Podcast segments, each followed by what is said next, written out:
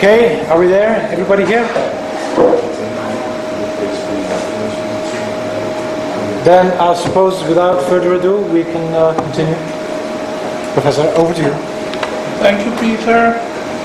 I prepared this uh, little chart here during the break, which might help you to see the possibilities which our passage from equilibrium theory to this equilibrium theory makes possible. What I said, this is one-dimensional, this is in black and white, and we need something in three dimension, in full color, and this is going to show how we are able to enlarge the scope of our inquiry. So instead of focusing on buying separately and selling separately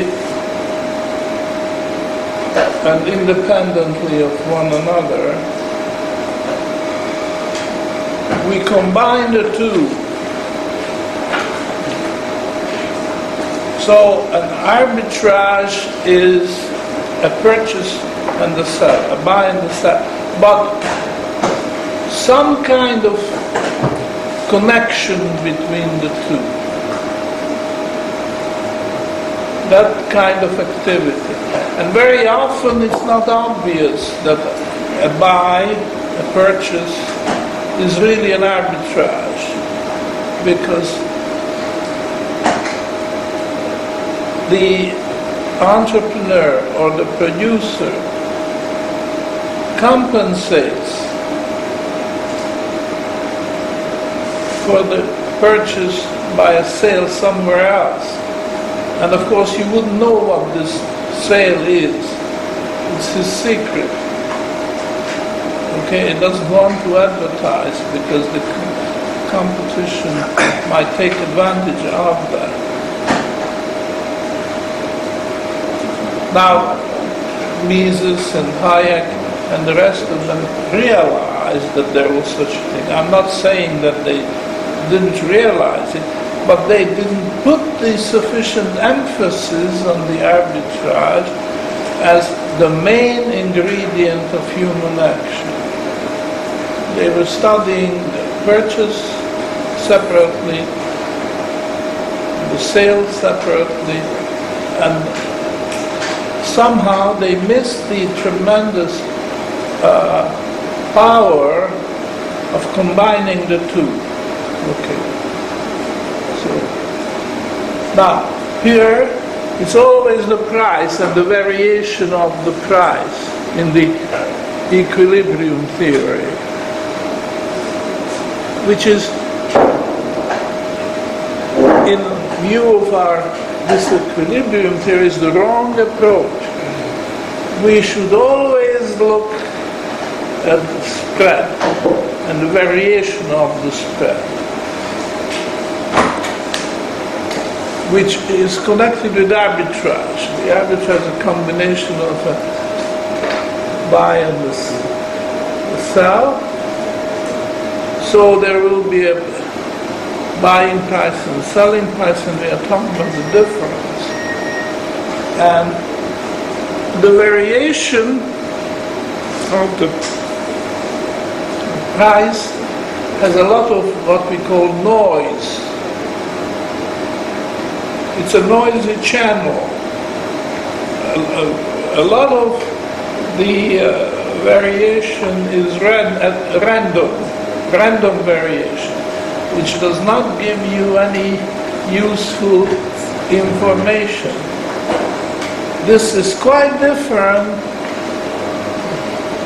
when it comes to the variation of the spread because it cuts out a lot of the noise. I'm not saying all the noises will be eliminated, it's too much to, to say, but a lot of it and therefore the information content of the variation in the price is much smaller than the information contents of the spread. Now, again, the skill of the operator, entrepreneur or producer comes in because this variation in the spread you you have to be able to read. And one person is able to read it better than another. And the person who reads it best will have a great advantage. So that's where the producers and entrepreneurs take their clues from the variation of the spread. Far more efficient than watching the variation of the price. That's why uh, I think watching the gold price, to my mind, is a very boring activity, regardless of how volatile. Because it's impossible to analyze every move in the gold price. However, if you look at the uh, spread between the gold and silver price, this is a much more productive activity. And it gives you much more information if, if you have a trained eye to see those things uh, which are interesting. And, and the same way, uh, throughout the landscape of the economy. Okay? The landscape of the economy is the what I introduced in the previous lecture. There is the horizontal and there's the vertical structure of goods. And, and, and the vertical structure shows you how the semi-finished goods get matured into consumer goods. At this stage, these are all producer goods. Consumers would not buy semi-finished goods. Well, some might, because if you're tinkering or whatever. But the, that's the exception. In general, the consumers are not active here. These are producer goods. But they have this vertical structure. One semi-finished good matures into a definite consumer good. Okay. Now the horizontal structure join we are joining those goods according to the remoteness from the consumer because purpose of all production is to satisfy some consumer demand. So there are the first degree, second, third, and so on degree good.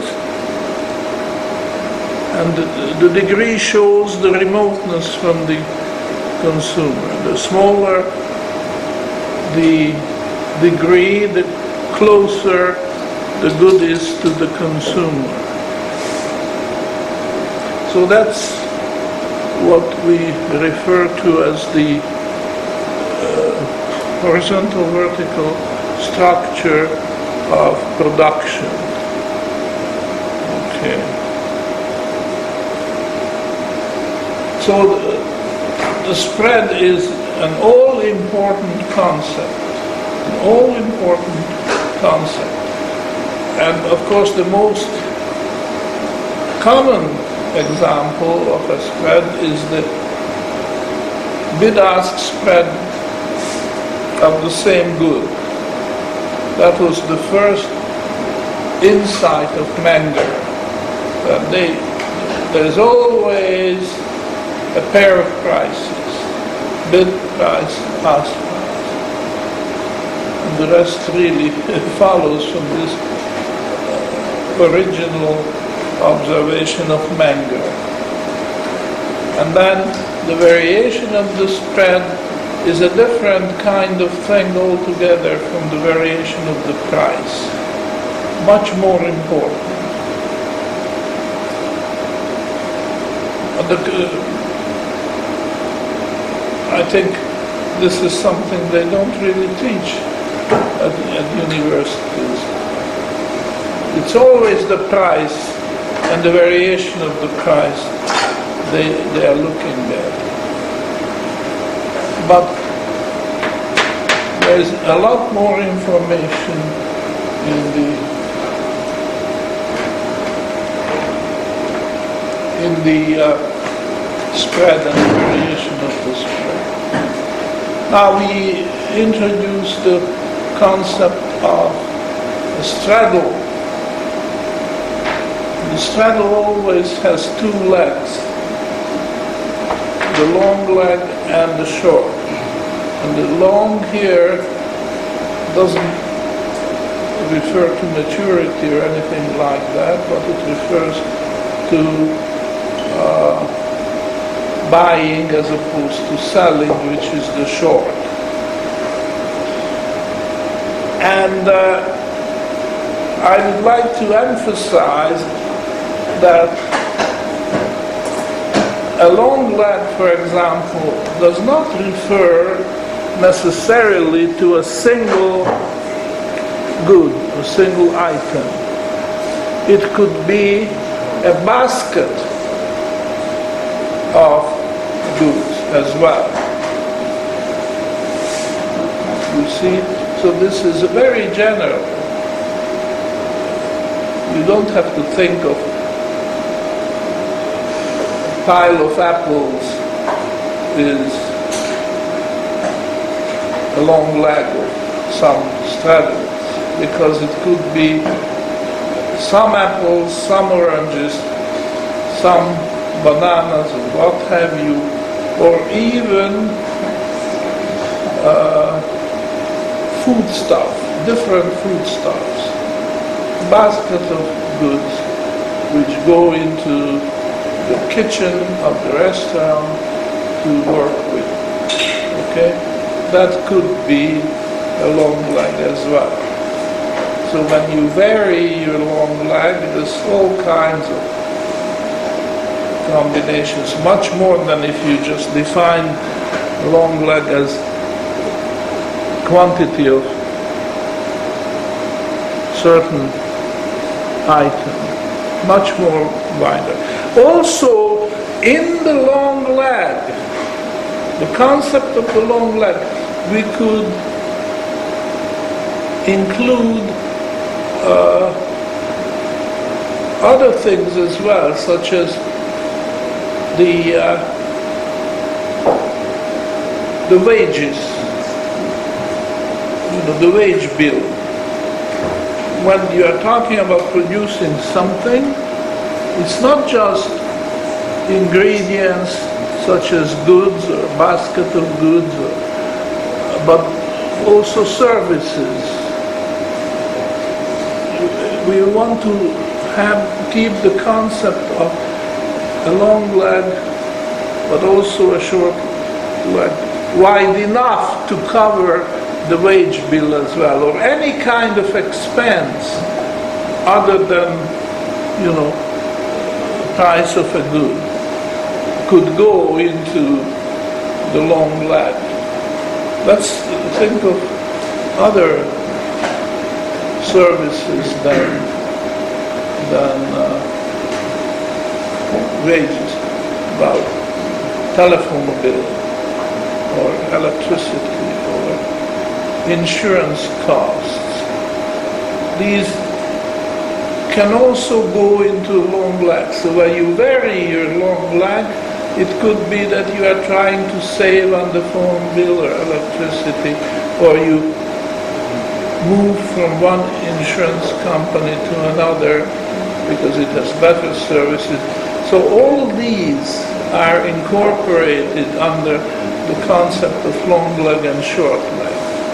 Long leg when you start working with a new insurance company, for instance, and short leg when you decide that you want to uh, move your business away from that insurance company. You weren't satisfied, so you moved to another one that would go into the short leg.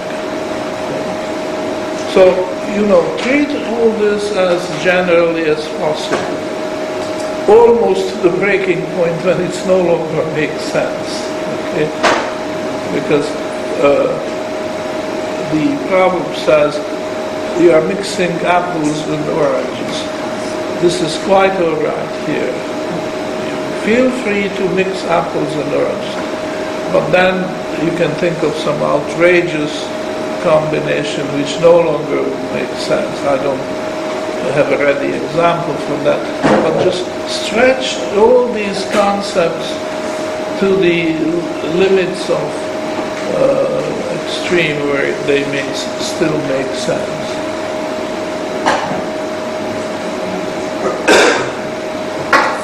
So, okay. A straddle always has at least two legs, the short and the long leg. But sometimes we uh, find it to our advantage to consider a straddle with more than two legs. And there are typically three of them which are worth studying. But again, I'm not saying this is strict because you might just find three legs worth studying. Uh, in my rather simplified theory, I am concentrating on these three. So let's discuss them separately. What is a four-legged straddle, a two-legged straddle, and a, believe it or not, there is even a one-legged straddle. In fact, I say right away what it is. For example, the housewives moving her custom from one brand of detergent to another is a one-leg straddle. Now why? Because uh, really there are two legs, but in order to decide whether it's a profitable or a non-profitable straddle, one leg is enough to consider. Let me explain why that is the case. The uh, presumably the housewife moves her custom from one brand to another because it's cheaper and just as good the second one as the first. But as I explained the, during the previous hour, the two legs are still there. They're still there. Because when you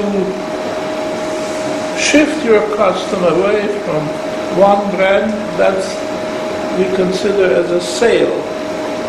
And starting buying the other brand is the purchase, is the long leg. So it's still there, but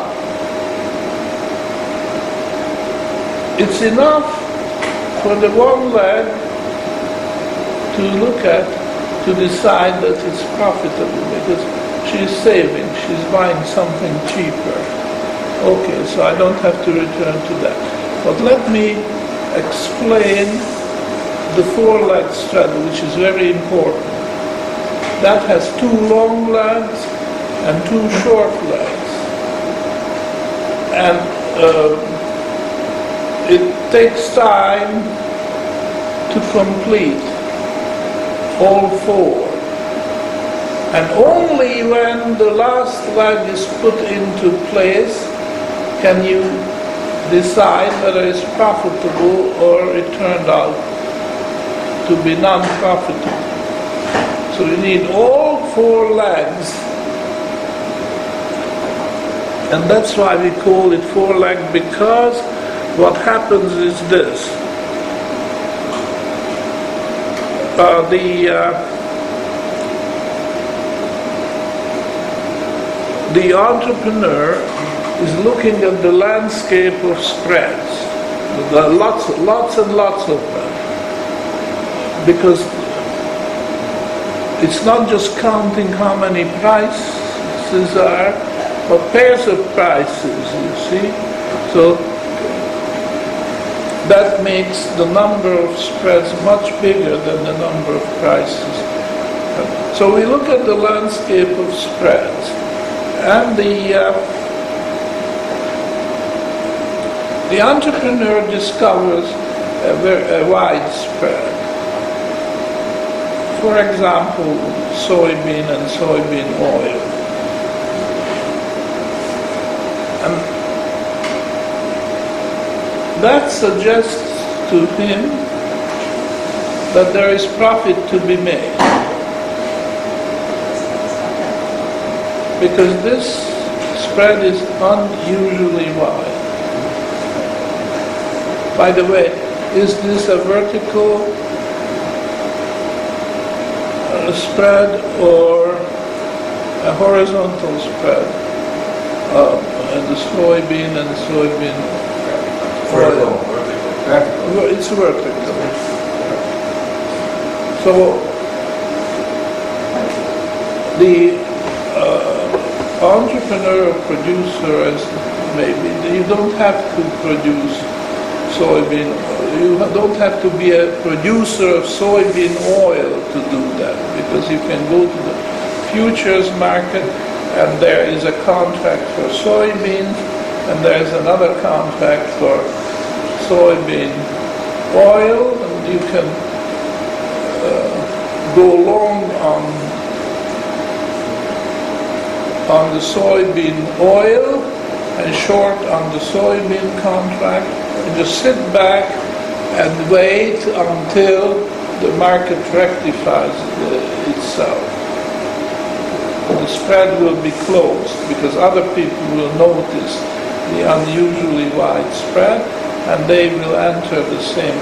But if you are a producer, then what this means is that you are going to you will have and uh, if you produce more, if you increase your output of soybean oil, then you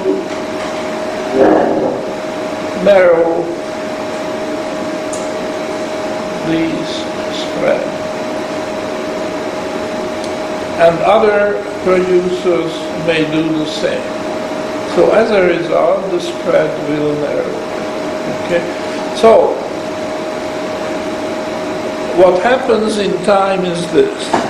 There is an initial long leg and an initial, an initial short leg. In this case,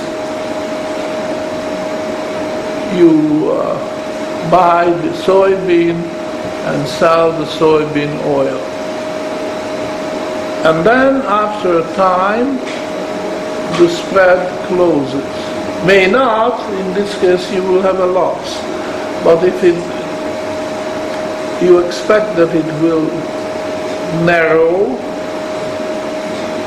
the spread, and it does, then at the appropriate time, you will enter the opposite straddle, the closing long leg and the closing short leg.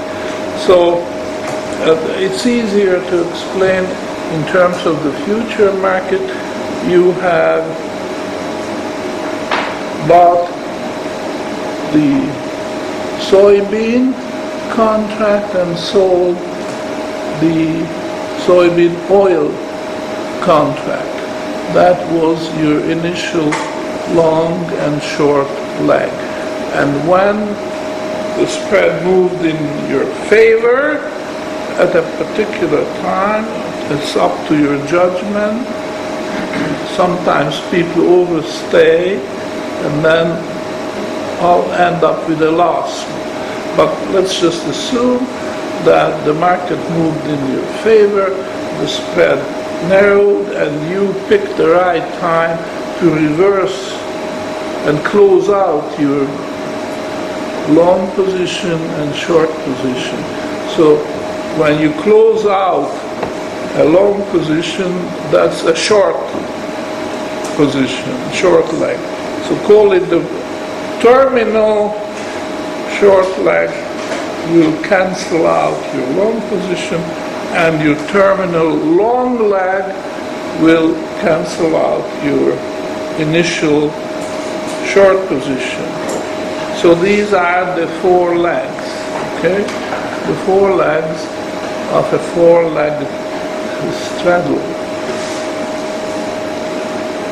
And the point is, and that's why we call it four-leg, is because you don't know whether you have profit or a loss until you enter the very last leg. You just have to enter it before you can calculate your profit. And I don't think I have to give you the formula how to calculate uh, the profit because you, you can calculate your outlay with the difference of the initial spreads, the initial length, and then you have to subtract from this the difference of the spreads when you close out your position. So that's very typical. And we, we can say that in the warehousing business, that is at the heart of the operation. The warehouse operator uh, always works in terms of straddles. Now, did you ask me to uh, give example If you would put an example with figures, of, example of what? read some numbers. Uh, Of, of four- this? Four, yes. Of this? Yeah, So this is the right time? yeah, yeah. Okay. Now, a, a very typical and important application is the elevator operator, and that's not the elevator in the high-rise building, but that's the elevator where they store, typically store grain. When once a year the harvest comes in, and the grain has to be stored, and it's over a whole year that the stockpile in the elevator, stored in the elevator, is drawn down. You see? Once a year, harvest is made, the grain is put in the elevators, and then the uh, whole year, when uh, it, during the following year, the uh, grain is drawn down. So by next harvest, the elevator will be pretty empty again, and the next harvest will fill it up. Now, it's typical that at harvest time, at harvest time, grain is cheap, right? Grain is cheap because it's plentiful. All the uh, producers are trying to sell as much as possible. But of course, uh, they are not desperate if they cannot. Suppose it's a bumper crop then prices are especially cheap. See, and the uh, uh, the elevator operator will take advantage of this, this low price and buy up until he fills his elevators. But others could also store grain. And it's their collective decisions what the grain price will be. And then during the year when grain is consumed, the elevator operator or the community of the elevator operators will have the control. They could sell their stored grain faster or more slowly. You see that it's a delicate game because you are trying to hold out to be the last to sell. But it has to be before the new crop comes in. So if you, your estimation is correct, then you get top dollar for the last sale. If you sell out too fast, you won't get the top dollar. Because the longer you wait, uh, the better price, typically, the better price you will get. However, if you overstay, uh, then uh, the new crop comes in, which is competitive with the old crop, and then the prices fall down, fall back again. So this is the business of the warehouse.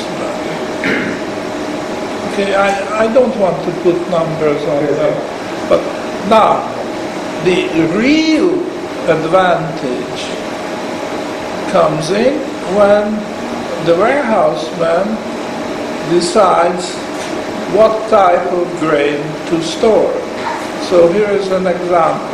Let's suppose that the grain elevator operator has two bins, let's call such a uh, vertical thing a bin, and he has two of them.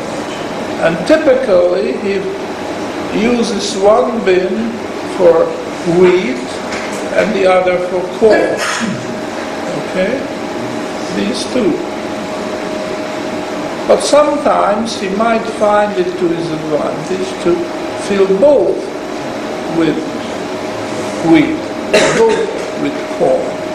So that's another parameter for him to decide whether, in what proportion he will fill the two bins. So here's an example. Normally, say, he fills one bin with corn, the other with wheat. Straightforward. But suppose that this particular year he hears that, or use through some intelligence, or, or maybe just intuition,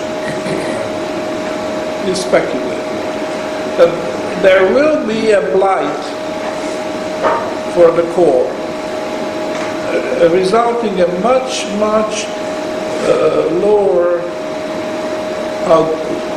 So the crop, the, the corn crop will be low in comparison with the wheat. Now this suggests to him that he should buy up the corn while it's still relatively cheap.